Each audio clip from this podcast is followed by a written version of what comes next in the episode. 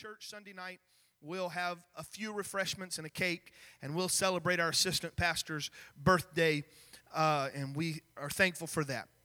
Hallelujah. If you have your Bibles, why don't you turn to the book of Psalms, chapter 1? If you'll give me permission, which I'm going to do it even if you don't, but if you'll give me permission, I'm going to deviate from uh, the little series we've been doing about the seven uh, weapons that we have against the enemy. And over the last week, there this verse has been just resonating in my mind. And i just said you know what? Let's break it down. Let, let's go through it. I like what it is. Psalms chapter 1 and we're going to read that that chapter. And then even though it is very simple it makes sense. You don't have to be real smart to know that what the book of psalms chapter 1 says it's there. But still it's fun to exegete it out and to kind of watch as that chapter unfolds verse by verse. Blessed is the man that walketh not in the counsel of the ungodly, nor standeth in the seat in the way of sinners, nor sitteth in the seat of the scornful. But his delight is in the law of the Lord, and in his law doth he meditate day and night. And he shall be like a tree planted by the rivers of water that bringeth forth his fruit in his season. His leaf shall also not wither, and whatsoever he doeth shall prosper. But that's not in the Bible, where I said, but that's the change. The ungodly are not so. But they are like the chaff, chaff which the wind driveth away. Therefore, the ungodly shall not stand in the judgment, nor sinners in the congregation of the righteous. For the Lord knoweth the way of the righteous, but the way of the ungodly should perish. I, I was looking through my notes, and I didn't have notes for a sermon I've preached. There are times that, that maybe my notes were in my Bible. Sometimes I try to, you know, write down something very, uh, you know, structured. Sometimes I don't accomplish that. So there's sermons I've preached that I don't really have record of. But I remember preaching a sermon about the, the, the mountain of blessing and the mountain of cursing. And uh, I was thinking about that today. Hold on, I'm trying to get my notes in order. Sister Buford, I left a pack of papers on my desk. Would you please go get it for me?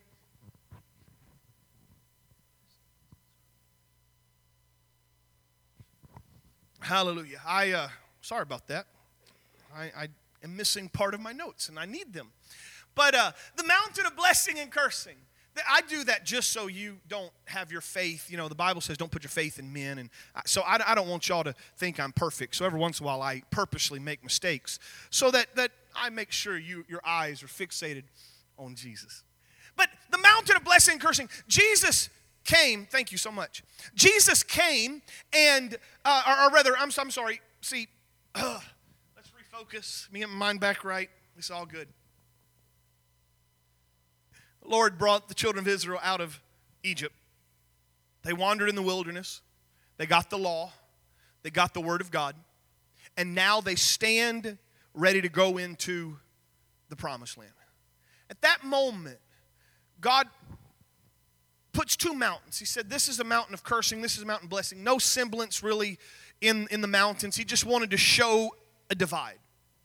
And he goes through it. And, and if you do this, these are the blessings of God that will come.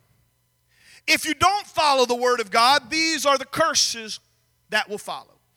The, you and I, as Holy Ghost filled believers of Jesus' name, we don't believe in karma. All right? That is a, a, a Eastern mindset that but but karma says this. What comes what, what goes around comes around. And, and I know I'm not giving it justice to the teachings that they teach. I know it's a lot deeper than that, but that's what it is in a nutshell. And there's a lot of people in this world that operate, even if they're not mystic, even if they're not uh, Eastern religious types, we still operate in the karma. Let me do enough good, and good things will happen. I won't do a lot of bad, that way bad things don't happen. That's not exactly how it works. The Bible says it rains on the just and the unjust. And so all you have to do is live through life to realize that sometimes you can do everything right and the flat tire still happens. You can do everything right and, and the roof leaks. You can do everything. So we don't operate in that. But it is absolutely imperative for you and I to understand that God blesses those that follow Him. And there is a, a curse, if you will, not some warlock uh, uh, magical curse and hex, but if you don't walk with God, there is a separation from the protection of God. And if the bad things are going to happen anyway, I'd rather the flat tire happen when Jesus is in the car with me than me far away from Jesus. I may still blow out a fender. I may still have a leak in a roof. I may still uh, have a, a sickness, but at least I've got Jesus to lean on. It was Job that said, you know, blessed be the name of the Lord. Whether he, you know, he gives, he takes away, I still bless him. I know I'm in the midst of people that have been able to say, even in the dark times, I've been blessed by God. You have to understand that. And so I don't, I mean, I know it's the Lord, but I begin to, to think about this. Uh, you go through the Sermon on the Mount. Blessed are the peacemakers. Blessed are the poor in spirit. Blessed are the meek. All of those blessings. It would probably be a great study, and I'm not going to do all of the blessing verses in the Bible. We're going to fixate only on Psalms, but it would probably be a great study for you and I to figure out all of the places that God said, do this and you'll be blessed, and then write that down as a list and say, you know what, this is a good path to follow. But Psalms chapter 1, the psalmist wrote, and it's David, the psalmist wrote this, and I really like what it is. And I'm going to pull from a, a study guide that I found by a David uh, Guziak. And, and I liked how he, he put it out. And so I want to, to use uh, some of his study to, to help me flesh this out. Blessed is the man. Blessed is the man who walks not in the counsel of the ungodly, nor stands in the path of sinners, nor sits in the seat of the scornful. That word blessed could also say happy is the man. Happy is the one that does these things all of us, and, and there's songs about it, you know it. There's a lot of people that look for happiness in the wrong places. There's people that look for happiness in a bottle. There's people that look for happiness in a job. There's people who look for happiness in a relationship. There's people who look for happiness in schooling. It, there, there's a multitude, a myriad of ways that we seek to be content, blessed, and happy. But the Lord, through the writings of the psalm, and they're all inspired by God, the psalmist said, Let me just set the record straight. Blessed is the man it's a Hebrew word, or at least the root of it is Esher, which is the idea of happiness or contentment. And I, I think it was this year I preached about learning to be content in whatever we have. Blessed is the man that is right with God. The word blessed means to be fulfilled. Have you ever ate something and, and it didn't quite satisfy your hunger? And so you ate it, but you were not filled. There's a lot of people in this life that in their spirit, because that's the central, the soul and the spirit, that's the central part of you and I. There's a lot of people that have consumed the things of the world and they're not all bad. You can consume a, uh, your job. You can, you can partake of a relationship. You can partake of a, a hobby. You can partake of sins and addictions. And there's a lot of people that have consumed, but they're not fulfilled. They're still hungry. That's why the Bible says those that hunger and thirst after righteousness shall be filled. So it is the blessed. Now notice that, that it does not say, I know it says blessed is the man, but we know this that that that when usually the male pronoun in the Word of God most of the time is a is a all-encompassing pronoun of the human race. Okay, so this is not just men. Ladies, listen up. But notice it doesn't say blessed are the rich. It doesn't say blessed are the smart. It doesn't even say blessed are the poor. It doesn't say blessed uh, or any of that. None of those are there. But it said blessed is the man the human, meaning that this, this contentment can be obtained by anyone that wants it. Rich, poor, black, white, male, female, young, old, uh, uh, uh, smart, not so smart. It can be obtained by there. There's three things that the Bible says a blessed man doesn't do. They don't walk not, nor do they stand, nor do they sit. And, and it was it was David Guziak that helped me understand that a little bit better. He mentioned it this way, and I'm also going to pull from Spurgeon. There's several quotes from Spurgeon that I liked uh, concerning this, but but David said that that David Guziak he, he said that when you look at those walk, you know, don't walk this way, uh, don't stand this way, don't sit this way. It's thinking, behaving, and belonging. The righteous man and the ungodly are different in the way they think, in the way they behave, in the way they belong. And so another one said, another, other person says it shows the progression of sin. That, that, that it's a progression. Clarke, which I think is a commentator, if, if I could get it all right, he said that a great lesson is to be learned that, that, that this sin is progressive. One evil act one evil propensity leads to another. Watch this. He that has bad counsel, he that thinks badly, if you will, pretty soon they do the evil deeds. And if you keep doing the evil deeds, so first you think, as a man thinketh, so is he. So everything operates, everything starts in how you think. That's why the Bible says, gird the loins of your mind. But but thinking leads to doing and acting, and pretty soon the acting progresses to one who just abandons himself to, to the enemy and says, whatever, a reprobate mind, if you will. So let's let's break this down. So, so the first thing that a blessed man is, is one that does not walk in the counsel of the ungodly. Meaning they don't pull their counsel from those. The righteous man said, I'm not going to even walk in it, I'm not going to take it. There's a lot of advice that comes. There's Dear Abby in the paper. I think she's still there, at least her daughter does it now. There's, there's Facebook commentators. So everybody's so smart when they get on social media. They have all the answers.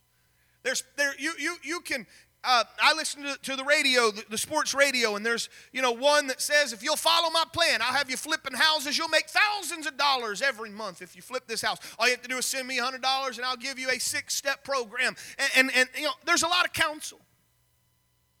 But if a righteous man is ever going to understand how to stay away from counsel, the first thing that has to happen is how you discern the counsel of the godly versus the ungodly. This is where a lot of people fail. A lot of people can't discern. They, they, they don't even consider is this godly or ungodly? When it comes to decisions you're going to make, they, you, you can hear advice, you can hear theories about your problems, and, and, and, and we get sucked into it because it sounds good. It, it's it, it just, oh, that makes perfect sense. And you never question, you never say, Lord, is this godly are ungodly. A blessed man says, Lord, direct my path, order my steps. I, am just, you know, if someone says, you know, you, you, you, uh, especially with relationships, a lot of people have advice on relationships. Just to give you the worst possible example. You got people, and I've had it, I've, I've heard them tell it me, well, we're going to we're gonna move in together, Pastor. None of y'all, but we're going to move in together, Pastor. We're going to try this out before we commit. You know, I, I, we test drive a car. Let's test drive a relationship. That's ungodly counsel. The world likes it.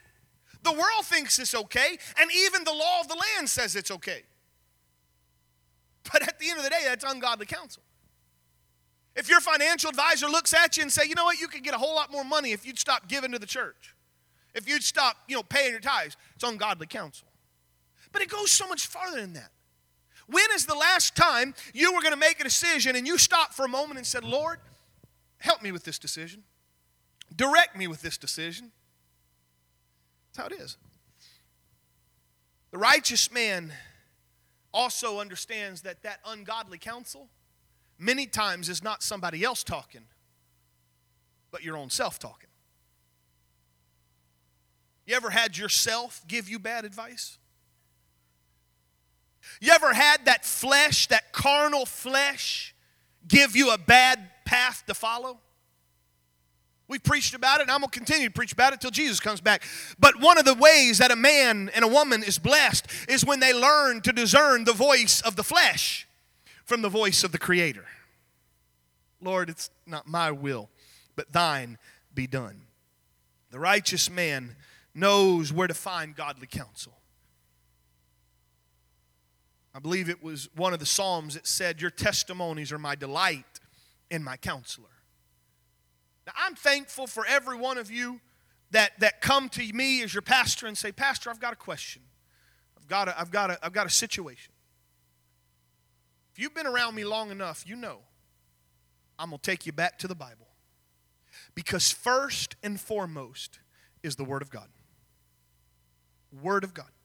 I know you know it, but just help me out. There's no other answer than the Word of God. If I'm going to preach, I'm going to preach from the Word of God.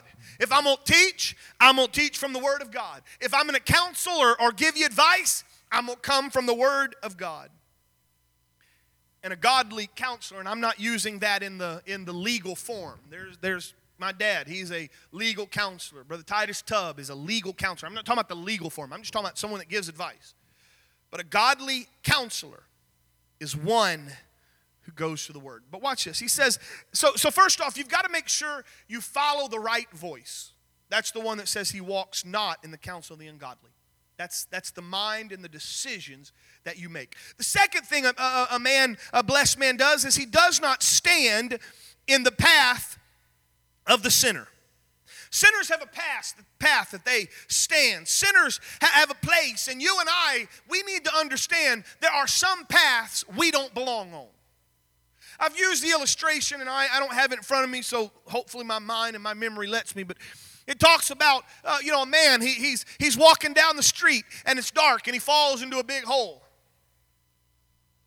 He gets out of the hole, and then he, he, he says, I'm going to try this again.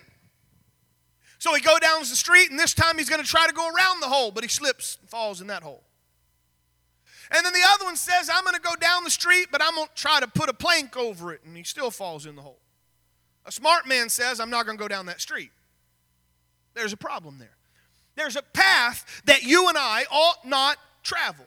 That's why uh, Matthew chapter 7 and verse 13 says, You enter in the narrow gate, for wide is the gate and broad is the way that leads to destruction. There are many that go in by it. The righteous are not afraid to take a road less traveled.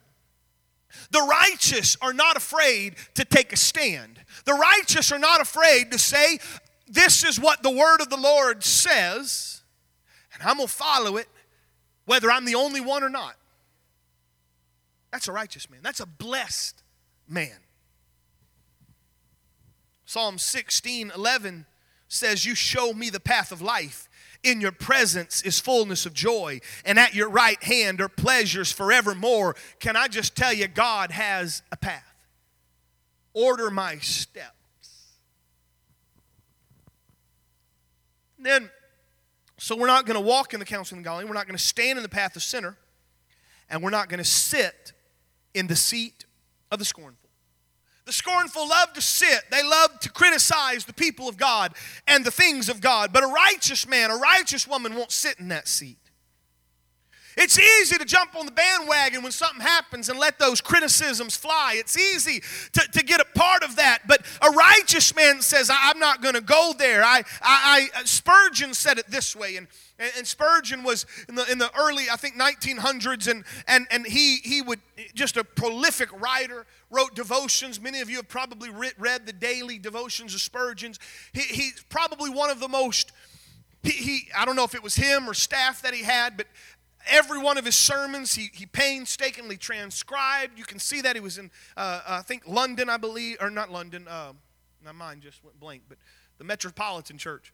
But here's what he said. He said be out and out for jesus. Unfurl your colors. Never hide them but nail them to the mast and say all to say all say to all who ridicule the saints if you have any ill words for the followers of christ pour them out unto me but know this you shall hear whether you like it or not, I love Christ.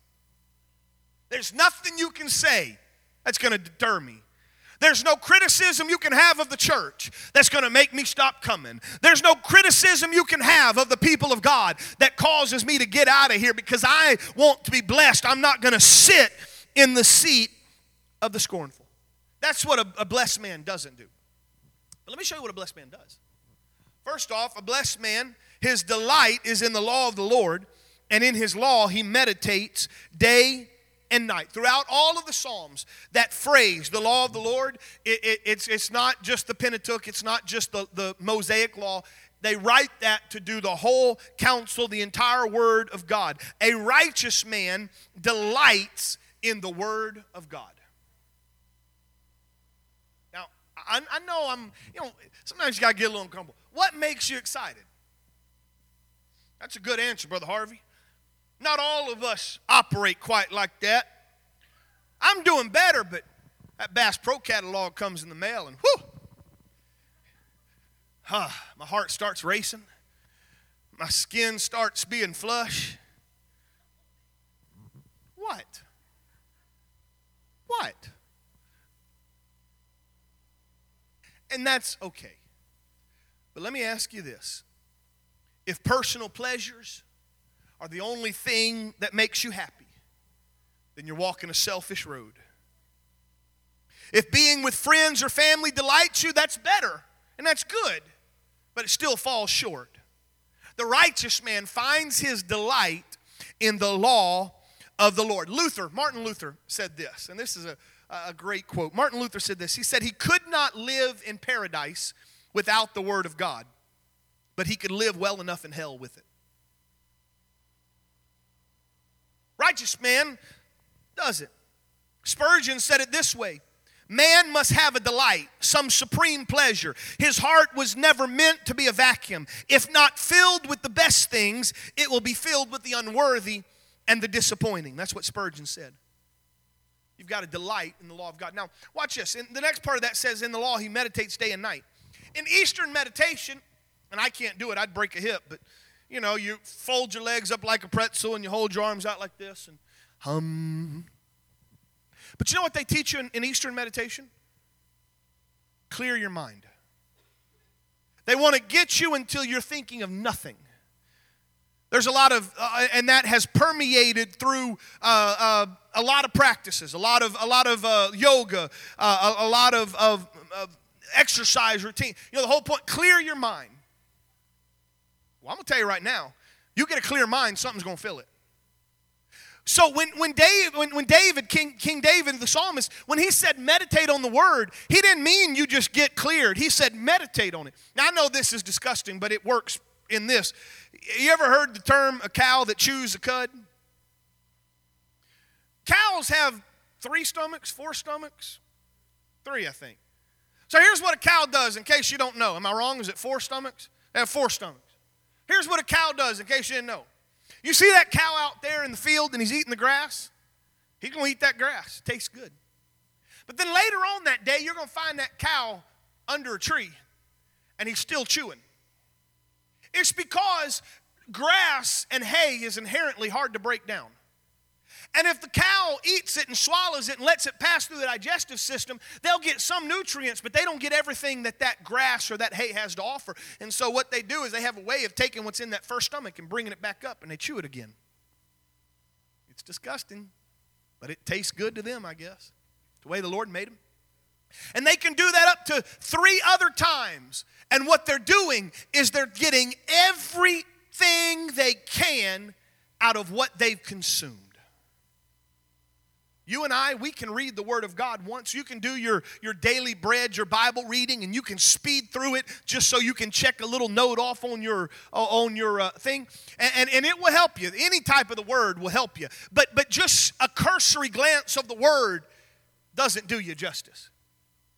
You need to read the Word and then in the middle of the day, let that Word come back and think about it for a little bit. Meditate on it. Chew the cud, if you will.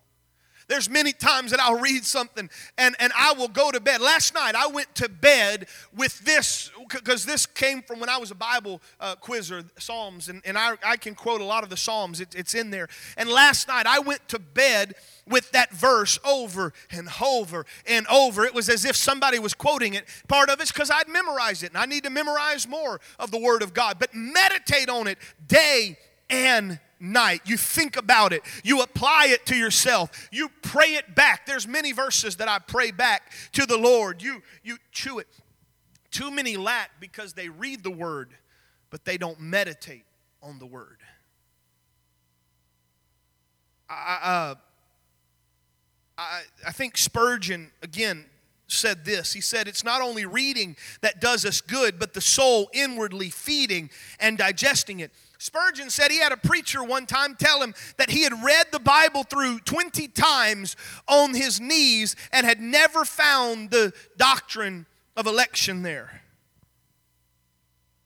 Said, said I, I couldn't find it. It's an uncomfortable place. That, that man had to sit and write. He, he said, I didn't find once saved, always saved in the Word of God. But if he'd have sat on his easy chair and just turned on the TV and listened to a tele- television evangelist and, and done this, who knows? But that preacher was willing 20 times on his knees praying and reading until the word of God got into his mind and he said, This is what I want to follow. The righteous man. Now, I'll help you out. I want you to have God's word on your mind just twice a day, okay? Can y'all do that twice a day? Day and night. Be on his word. That's the righteous man. The righteous man is blessed. He'll be like a tree planted by the rivers of water that bringeth forth his fruit in its season, whose leaf does not wither, and whatsoever he does shall prosper. There's a reason the psalmist said you're going to be a tree planted by the river. If you were planted out in the field, the drought could come and maybe it didn't rain and you would you would wither away, but a river is a continual source of water and it's there you first got to make sure you're planted in the right spot. I want to be planted, planted. Put those roots down deep.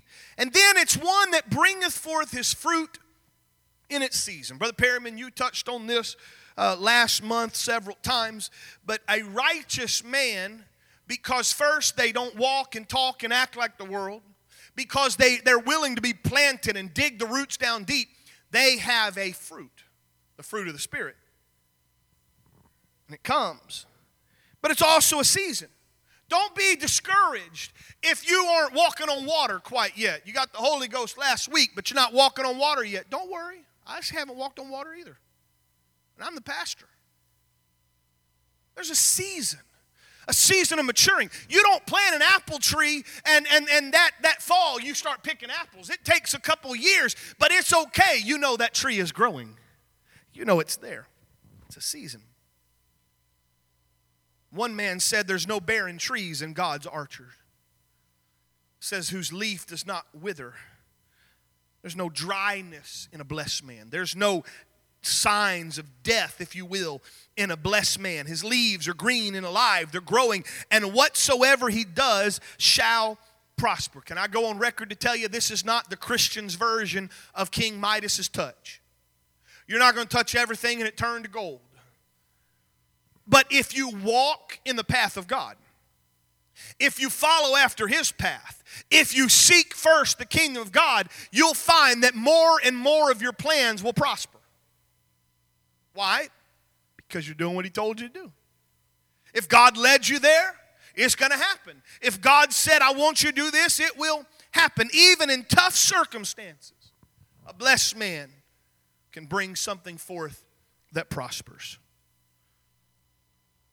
But let me tell you what the ungodly are.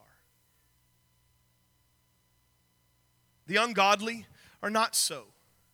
Meaning that all of those things we just talked about, they don't have.